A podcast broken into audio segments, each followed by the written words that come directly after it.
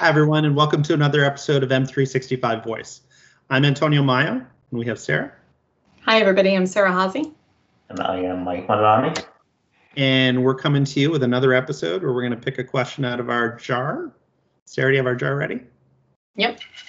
Let's see what we got. This is the fun part of the job. How can organizations stay on top of changes to Microsoft 365? That's a Okay.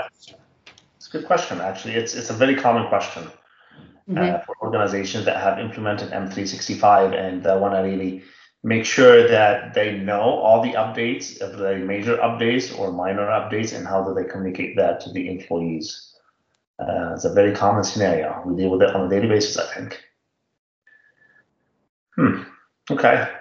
we're the three of us are in the world where we deal with that every day Right. Right so whether it's through our tenant through emails through twitter through people we're connected to on the product teams we hear about these all the time for other organizations where they're not necessarily in this world every single day it is a real challenge right so um, one of the key things uh, there's many tools you would use to stay up to date with these things but one of the main things is the message center obviously. I think Right. we all use that even in our world.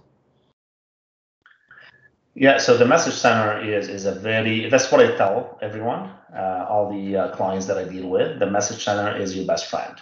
You got updates on a weekly basis. Uh, the updates don't they don't tell you we're starting an update right now. Not they don't tell you we're rolling out a new feature right now. Just they give you heads up. So you should be aware of what's coming up within the next three to six months, kind of thing. And then you can prepare that, and you have to assess what kind of changes are they. And then once they they announce something, you should go and look it up on the um, Microsoft community blog posts because they talk about it in details and see if that is going to impact your tenant, uh, your end users, and if you want to take any further action against it to delay it if you don't want it, or if you want to start preparing um, the users and the environment to deploy that new feature. One of the things that I am most excited about um, and that I've deployed in my personal tenant and it's uh, and it's something that I brought into um, my organization as well is the new planner integration with the message center that just went public recently. So you have the ability to go into your message center, of course, through the Office 365 admin center. You go to the health dropdown and therein is your message center. Um, and there is a planner integration where you can basically configure using custom rules and filters that they give you the ability for message center messages to, based on a schedule that you provide or an automatic sync or a manual sync, that they can feed into a planner plan that then you can use to be able to track all of those message center updates and whether, for example, you want to take action, you're going to research these, you're going to assign them out to people to look at. Um, I actually recommend that um, practitioners of M365, whoever is going to administer and train people on that environment, set up some review meetings to go through those message center updates. And having them in Planner is great because you can take a look at it and then determine quickly is action required, is research required, and then assign it to someone or several individuals. And then if it's nothing that we're using or nothing we think we need to take action on, other than informing us, we can simply file it but it's all in Planner, so you can manage it from a task perspective. That's great.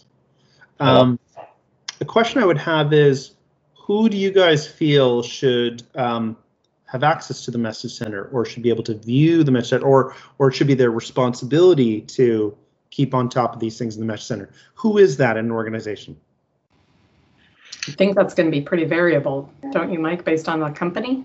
Correct. Yeah. So you always have your Office 365 Global Admin or Microsoft 365 Global Admin that has access to it and should be aware of that.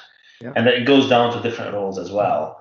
It doesn't mean that if I am a SharePoint and Teams administrator, I should, uh, if, if, if, if you are Antonio, the global admin, I am the SharePoint and Teams admin, it doesn't mean that you should be not really care about all the changes or the messages about SharePoint and Teams and just rely on Mike only to deal with that.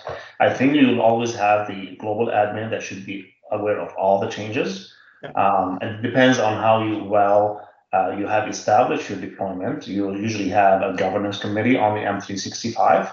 Uh, and then that filters down to the different roles based on what kind of changes are happening in your tenant. Agreed. And I think depending on the organization, some organizations may only have literally the M365 um, global admins reviewing the message center. Other organizations may have a much broader lens where it's the operational support teams that are supporting tickets that are called in from employees about Microsoft 365 may also include the employee communications people, whether they be product managers or corporate communications or trainers about Microsoft 365 products. So depending on your organization, I definitely think it's better to have more people, even if you have um, an array of people on a message center review meeting that you hold on a regular recurring basis at your company, all the better because the message center, it the volume of messages that are posted in that message center have really I don't want to say ballooned in a bad way, but they've really grown in terms of the average volume of messages that are dropped every week. So it becomes, it's frankly too much for just one or a couple of people to handle. I think you need to have an array of people ready to, to help. Agreed.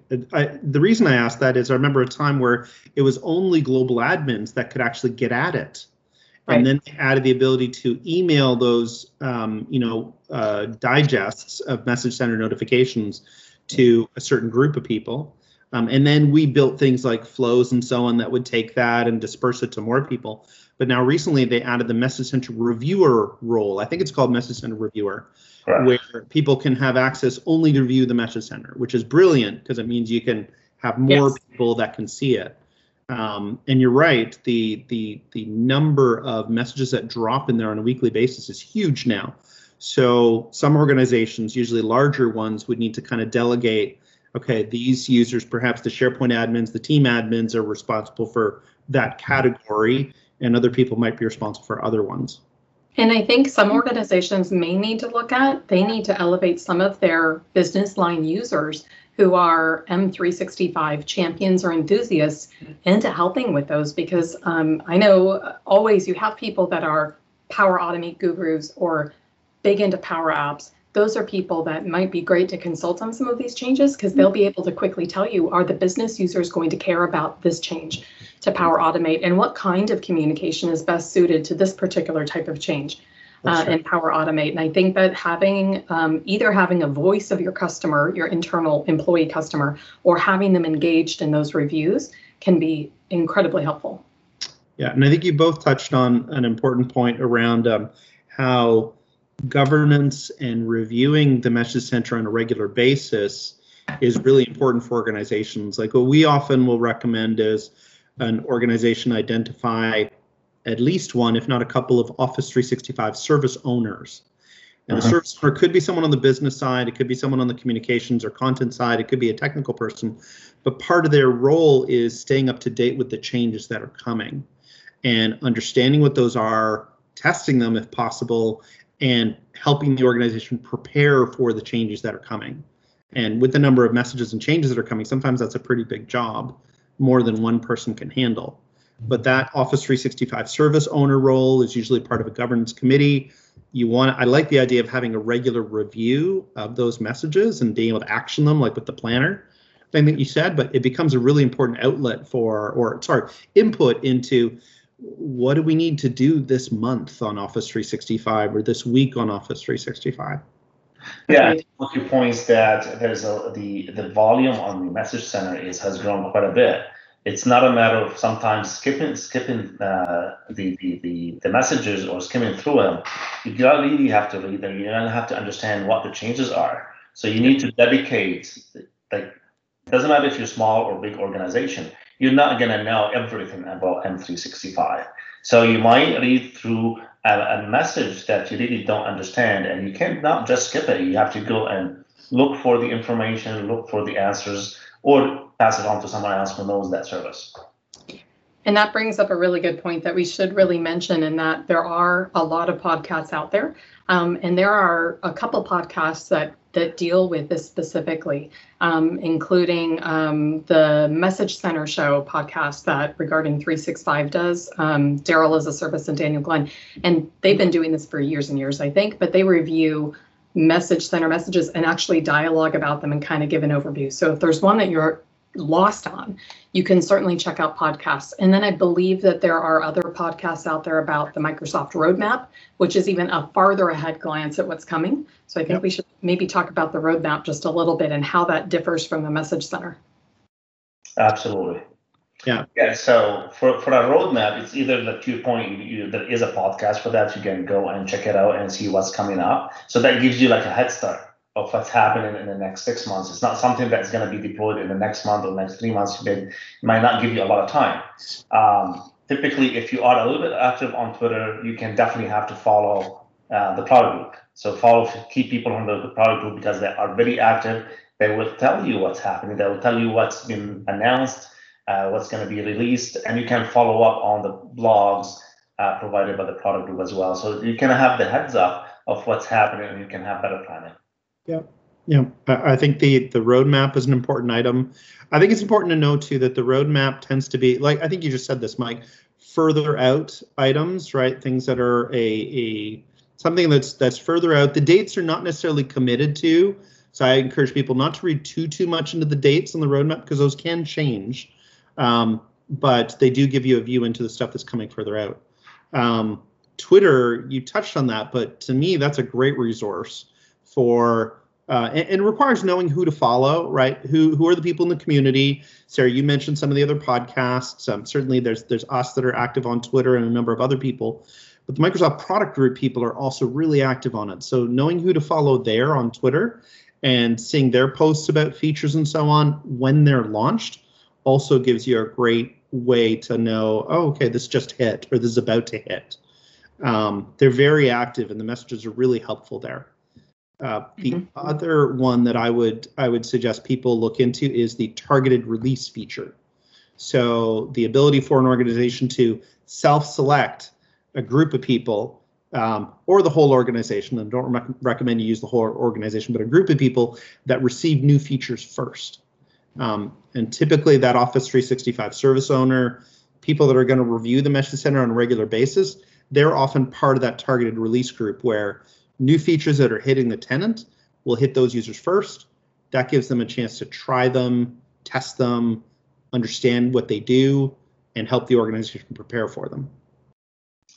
Agreed. Um, also, um, Ignite, if, if you are, uh, if you're not at that, well, this year is, is virtual, but typically if you don't attend it, either you attend it because they have great announcements and they have the roadmap laid out and they give you tentative dates on when the new features are being released or post Ignite if it's in person, they post all the videos online. So the next uh, Ignite coming up is at 48 hours and look for the keynotes, look for the keynotes from uh, the product group that will have all those announcements, what they what they have done, and that what's coming up. So these are great places. So you get Ignite, Inspire, they do that at the same time as well. They do some product uh, announcements, and Microsoft Build is Build is more on the technical side, but at least there are some announcements so you can see the roadmap of, of the product. Agreed. We covered that pretty effectively in a short amount of time. I think so. So so maybe let's summarize those things that you can use to stay up to date with changes that are coming. So we talked about the message center first. Um, we talked about um, Twitter. We talked about the Microsoft roadmap. Uh, we talked about targeted release. And Uh, podcasts. podcasts, yes. Um, did I miss any? Five items.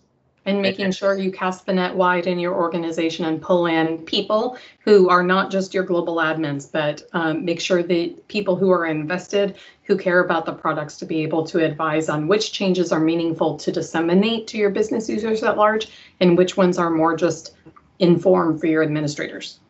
Absolutely. All right. And with that, thank you everyone for uh, listening to our episode here. I think a lot of great ep- uh, info we shared on how to stay up to date with changes uh, coming in M365. Great topic. Thank you. Thanks. Hi, everyone.